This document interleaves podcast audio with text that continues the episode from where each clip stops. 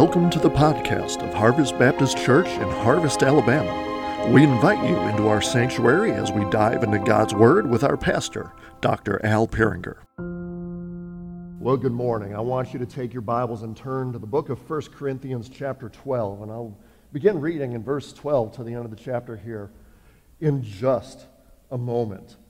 Now, I don't get sick very often, but whenever my body is not healthy, I cannot function very well. Now, part of it might be that old joke or cliche about how when men get sick, they turn into babies. You know, that might be part of it. Part of it might be taking all the medicines that make you poopier than you already are. Part of it, it's just, part of it might just be the distraction of getting sick. But when you're sick, when you're not healthy, it's just hard to function. This past week, I had a cold or allergies or sinuses or something that turned into bronchitis, was tested twice for COVID. I'm negative. But it turned into a week of just not functioning very well. It's a miracle that anything got done. It's a miracle I have a sermon today, but I do. I just don't function when I'm not healthy. And just like I don't function well when I'm not healthy, the church doesn't function when the body is not healthy. In the passage that we're looking at today, Paul uses the analogy of the body for the church. The church is the body of Christ, and there are certain aspects that need to be in place. There are certain things we need to understand about being the body for us to function in a healthy manner, working according to how Christ created us.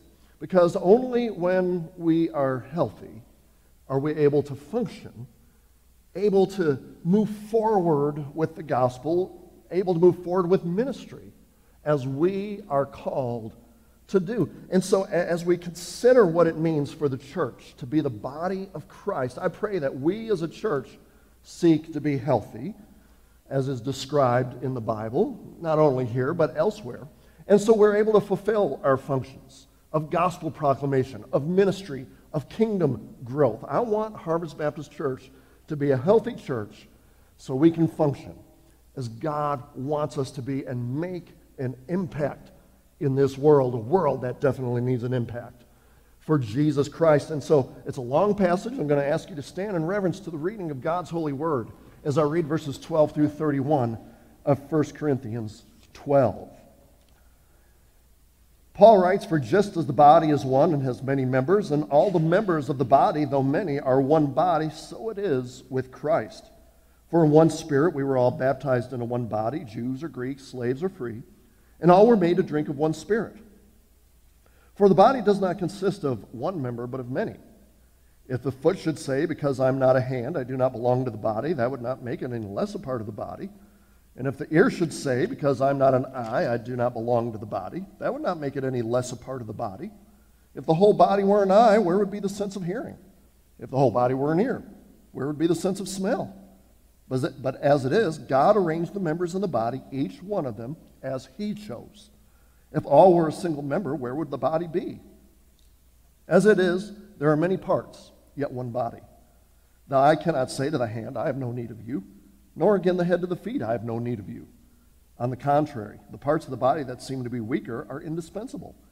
And on those parts of the body that we think less honorable, we bestow the greater honor, and our unpresentable parts are treated with greater modesty, which our more presentable parts do not require. But God has so composed the body, giving greater honor to the part that lacked it, that there may be no division in the body, but that the members may have the same care for one another. If one member suffers, all suffer together. If one member is honored, all rejoice together. Now you are the body of Christ and individually members of it. And God has appointed in the church first apostles, second prophets, third teachers, then miracles, then gifts of healing, helping, administrating, and various kinds of tongues. Are all apostles? Are all prophets? Are all teachers? Do all work miracles? Do all possess gifts of healing? Do all speak with tongues? Do all interpret? But earnestly desire the higher gifts, and I will show you a still more excellent way." Let's pray. Our God in heaven, I pray that we seek our part in the body, and that you would make us healthy, Lord. Make this a healthy body so that we are able to function and fulfill the plans and purposes that you have for us. And we ask this in Jesus' name. Amen. Thank you. You may be seated.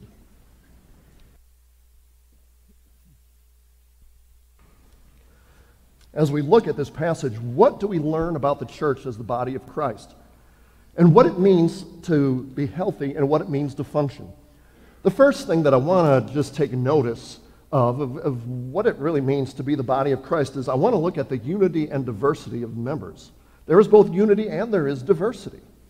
That's kind of what happens with the body. So Paul likens the church to the body. Now we could say that Christ is the head of the body. He's the one that gives the signals. He's the one that gives the commands. He's the one that tells the rest of the body what to do. He gives the order. He gives the direction. And Paul, he first emphasizes that there is just one body. He focuses in first on the unity of the church. I mean, this is true for the universal church, all of God's people throughout all of time, his one body, his one people. But it's also true of the local assembly, which is us. We at Harvest Baptist Church, we are the body of Christ together. We are a unity in that. Now, just as everyone has one body, and just like everyone just has one head, I mean, we are one body with one head, who is Jesus Christ. We're not a head connected to multiple bodies. There's not a body that's connected to multiple heads. There's one head. He is Jesus Christ. That is it. There's only one head to the church.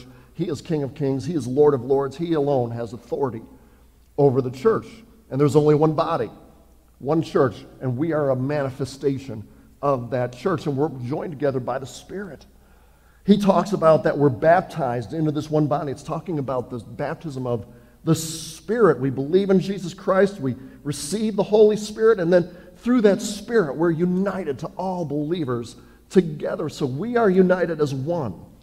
And Paul warns against division in the body. It's a warning for anyone who wants to cause division in the body. Don't cause division, because the body is united. And yet, Paul recognizes that within this unity, there is diversity. The unity is made up of diversity, because it's only through Jesus Christ that people from all different backgrounds can become one people. When you come to Christ, no, you don't lose your identity. You don't lose your uniqueness. But the wonderful thing in Christ is that your identity and your uniqueness is blended together with others to make a unity out of that diversity. No, Paul, he mentions some categories. I mean, obviously, they're not the only categories that there are, but he says that like race and ethnicity, that doesn't separate the body, because the body is made up of Jew and Gentile, different races, different backgrounds. He mentions that the body is made up of all different types of socioeconomic statuses, whether someone is a slave, whether someone is free, whether they're rich, they're poor, they're part of the elite, or they're not part of the elite. The church is made up of all different types of people under one head, just like the body is made up of different organs, different parts, different members. But yet the body, when it's healthy, works together for the good of the whole. And so if the church is going to be healthy, we need to seek the diversity in the unity of Christ. Now, there was this author, Scott McKnight. He wrote a passage in his book called Fellowship of Difference to show the diversity of the early church and how that might give us a map of what a healthy church might look like for us today. And so this is what he wrote. He said, if we want to get the church right, we have to learn to see it as a salad in a bowl. I mean, a salad made the right way, of course. For a good salad is a fellowship of different tastes, all mixed together with the olive oil accentuating the taste of each. The earliest Christian churches were made up of folks from all over the social map, but they formed a fellowship of different tastes, a mixed salad of the best kind. A recent study by a British scholar has concluded that if the Apostle Paul's house churches were composed of about 30 people, this would have been their approximate makeup. There would have been the craft worker in whose home that they met, along with his wife and children, some female slaves, some male slaves, and dependent relatives. There would have been some tenants and their families and slaves with them as well. Some who rented rooms from him would be there. Some slave owners, some freed slaves would have participated. Some homeless people would have come and met. Some migrant workers renting small rooms would have met in the home and been part of the church. Add to this mix some Jewish folks and perhaps an enslaved prostitute, and we see how these different tastes, quote unquote, were in a typical house church in Rome. Men and women, citizens and freed slaves and slaves who had no legal rights, Jew and Gentile, people from all moral walks of life, and perhaps most notably, people from the elite classes all the way down the social scale, even to the homeless. And so a healthy church will be a conglomerate of the diversity of the community. I mean, we can't only seek to hang out with people who are just like us, whatever just like us might mean. I mean, if you know some of the folks here, we're not all alike, so there's no one just like us. But we can't seek that anyway. We want to be a representation of what's out there. Christians in our community come in all shapes and sizes and kinds and colors, and we ought to be a reflection of that diversity under the unity of Christ. But unbelievers, the people who need Jesus, they come in all sorts of kinds and shapes and sizes and colors, and we endeavor to reach all of them. So just like the body has different parts, the church has its different parts as well. And yet we are all one. That is a healthy, functioning body. But secondly today, Paul goes on to emphasize the importance of every member. So secondly today, the importance of every member. The unity of the church is made up of the diversity of members. And just like a body has all different parts, and they all have different functions. And so Paul continues the analogy of the different body parts referring to different church members. And he emphasizes that just as each part of the body is important to the whole body, so each member of the church is important to the whole church. And Paul says that the parts of the body, the members of the church, need to avoid one of two extremes in how they view their importance to the rest of the body.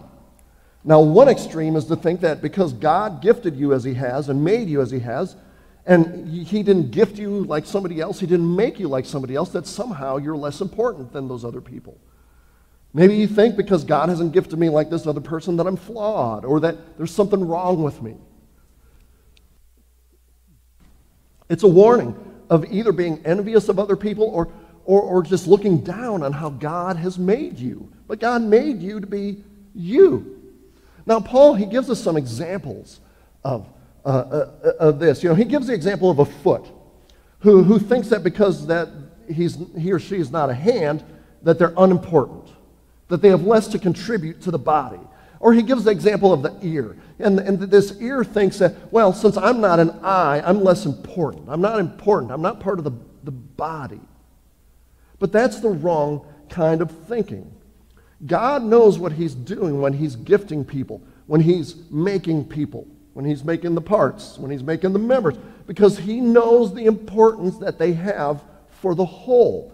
The whole body could not function properly without all the parts in place working as they are made. Again, using the analogy of the human body, extending it to the church body. And so, in this analogy, and the examples that Paul uses, if both feet decide that because they don't have the functions of the hand, that they're going to have a pity party and they're not going to do anything, if they decided to stop functioning, they would adversely affect the rest of the body. If the ears decide that, well, you know what, I don't have the gift of sight, I'm not the eye, and so they start having a pity party, and they decide, well, we're not going to do anything. I mean, if they stop functioning, it has an adverse effect on the rest of the body. And so every part is important. And Paul says it's God who chooses what part you play. There is a reason that God gifts and makes people the way that he does, because then they can work together for the whole. They can work together for the whole body if they function together. They each have their own function. They work together in the unity to do the work. And so he uses some, I mean, it kind of, if you want to call it hyperbole, some ridiculous illustrations. I mean, think about if the body was just made up of one part, how silly that would be. I mean, if the whole body were an eye, you'd lose your hearing, along with everything else. And so, yeah, if the whole body were one giant eye, it might see stuff, but it couldn't hear anything. It couldn't move around. It couldn't pick anything up. It couldn't taste anything because it doesn't have a mouth. It's just one big eye. Honestly, that's what monster movies are made of, just one giant eye looking at you. And it is a monstrosity. That's not the way the body is made. Or what if the body was one giant ear? You'd have this ear just laying around doing nothing. It's hearing, but it can't smell, it can't taste, it can't smell the roses, and it can't get up to smell to get to the roses to smell because it's just an ear. I mean, that'd just be weird. The point he's making is that God does not gift everyone the same way in the church, because otherwise the church could not function. And so you can't become envious or jealous about someone else's gifting, and you can't look down on your own gifting because God made you the way that he made you, however that might be. He made you for a purpose. He gifted you for a purpose, and you're needed in the church for the church to function properly. Because if every member had the same gifts, we wouldn't be able to function. We'd be a social club maybe, but there would be no body. There would be no work. But then there's another extreme that he warns against, and that's the extreme of arrogance. He says that one member can't look down on another member because their gifting is different. Just like, a part of the body can't look down on another part of the body because it does something different and has a different function. So again, the illustrations that he uses. I mean, an eye can't say to a hand, I have no need of you, because guess what? The eye does need the hand. Because if the eye sees something that it wants, well, guess what? There's no hands to pick it up. You need the hands in order to pick it up. The head can't say to the feet, I have no need of you, because if the head wants to get somewhere, it can't get anywhere without the feet. And so you can't think that you're so important that everybody else is somehow expendable. There is no one who is expendable in the body of Christ. You are all important. You are all cherished. And we need everyone doing what they're gifted for in order for the body to work properly. Yeah, there are gifts and functions that may be more visible. Paul talks about the fact that there's body parts that are more visible, and there's gifts and functions within the church that are more visible. And you might have a part that is more in the background. But you know what? The people who have the gifts that might be more visible wouldn't be able to do what they do without those who are working in the background. You know what? I might be the guy who teaches and preaches on Sundays and Wednesdays, but I could not do a thing without all of you doing what you are gifted to do. And I don't take that for granted. I'm appreciative of all of you, and I don't say that enough. But I'm appreciative of all of you and all that you do in using your gifts. So there's some that more in the background, some more out in the front. But Paul likens the hidden parts of the body, those who work in the background, they're the hidden parts of the body. He says they get the greater honor. I mean, they're the ones that keep the visible parts going. Think about this. Just because you don't see your heart working doesn't mean it's not important. I mean, no one, you wake up, you don't look, you don't see the heart working. The heart is hidden. It's working in the background. But I guarantee you, if that heart stops working, none of the rest of the body is going to be doing much of anything either. So that part might be hidden. It might be working in the background, and yet it is so important. And so just because someone has a gifting that is more hidden, more unnoticed. It doesn't lessen the importance. Because if the hidden gifts don't do what they do, the more visible gifts can't do what they do. So I don't want you to think that the way that God made you, that the way that God gifted you is somehow unimportant. And don't think that someone who's gifted different than you is unimportant.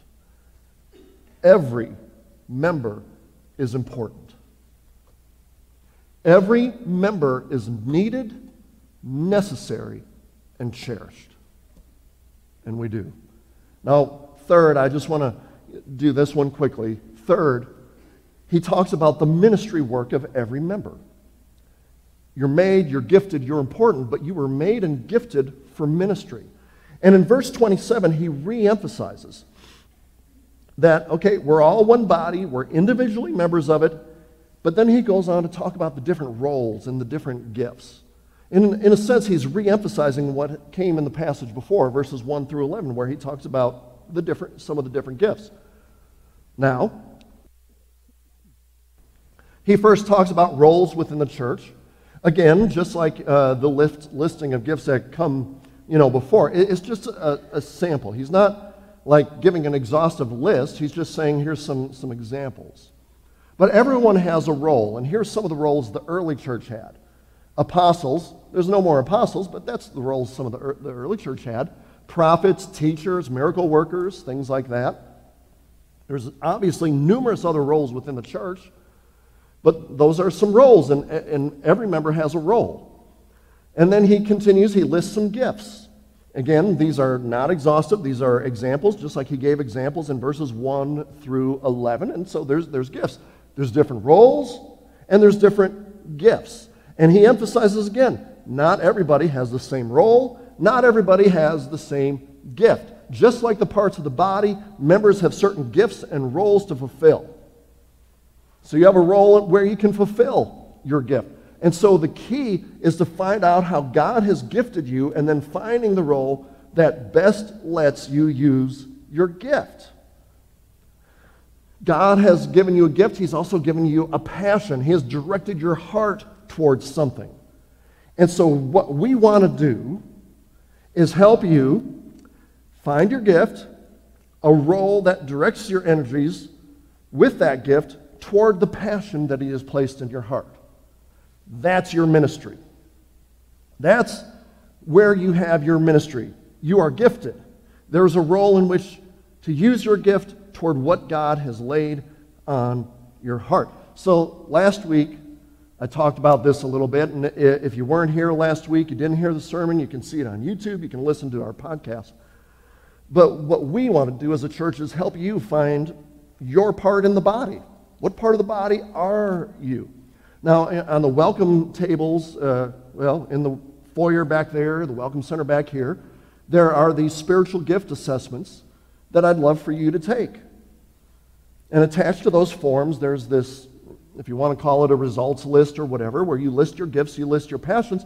There's collection baskets in the back there. There's two up here on the front pew. You can fold those results up and put them in there.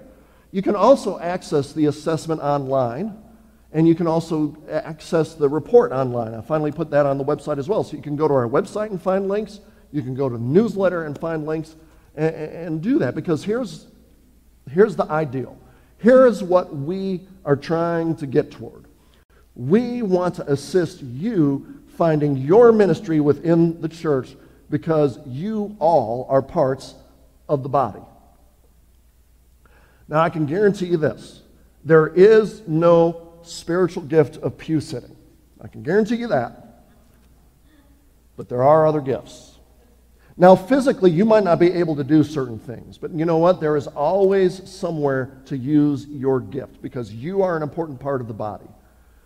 Now, it's going to take us some time getting it all figured out as we, the staff, we figure out the ministry teams that we need for the church to function, and then matching you and your gift to ministry teams or surrounding a ministry around how you're gifted.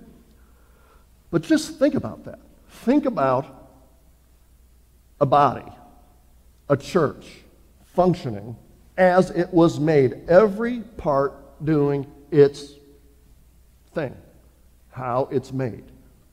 That is a healthy body. Now, I say that, that doesn't mean that you can't help with functions and events that are not matched to your gift. It might not be your ministry, but it doesn't mean, well, it's not my ministry, it's not my gift, so I'm not going to help. Well, no, because there are events and things that we do as a church that, you know, there's not necessarily a gift attached to. I made mention last week of the need for people in the nursery. Again, all of you are able to handle that, and you can see Chad and Gina and about that, about volunteering, because we need you. You know, last week I mentioned that my gifts were teaching and knowledge and prophecy. My passion is the Word of God and developing a biblical worldview within people. And, you know, because of the gift of prophecy, that might mean I might not make a good permanent children's minister or anything like that. You know, there is a reason why I'm not in children's ministry, because, I mean, you think about it, with a gift like prophecy, and I'm like always working with children, you know, I'm going to constantly think, well, man, if this isn't proof of original sin and total depravity, I mean, I don't know what is. You know, just thinking along the theological lines. But you know what? That doesn't mean that I don't love children, because I love children. I love playing with them before life group, before church, Wednesday nights. I'm playing with them all the time. That doesn't mean that I don't help with children's events, because I do. I'm the VBS hype man. I love being the VBS hype man. I love getting them all riled up. I don't know why. Boy, you want to see a different side of me, just come during the opening worship part of VBS, and you'll be like, who in the world is that guy? Because I love hyping the kids up, have fun with that.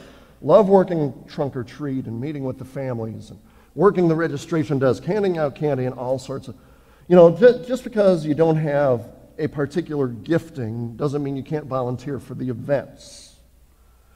But what we're talking about here in the passage is ideally, you have a gift, you have a passion, you have a role. And so we want to focus your spiritual energies in the ministries that God has made you for. And so that's what having a healthy body is.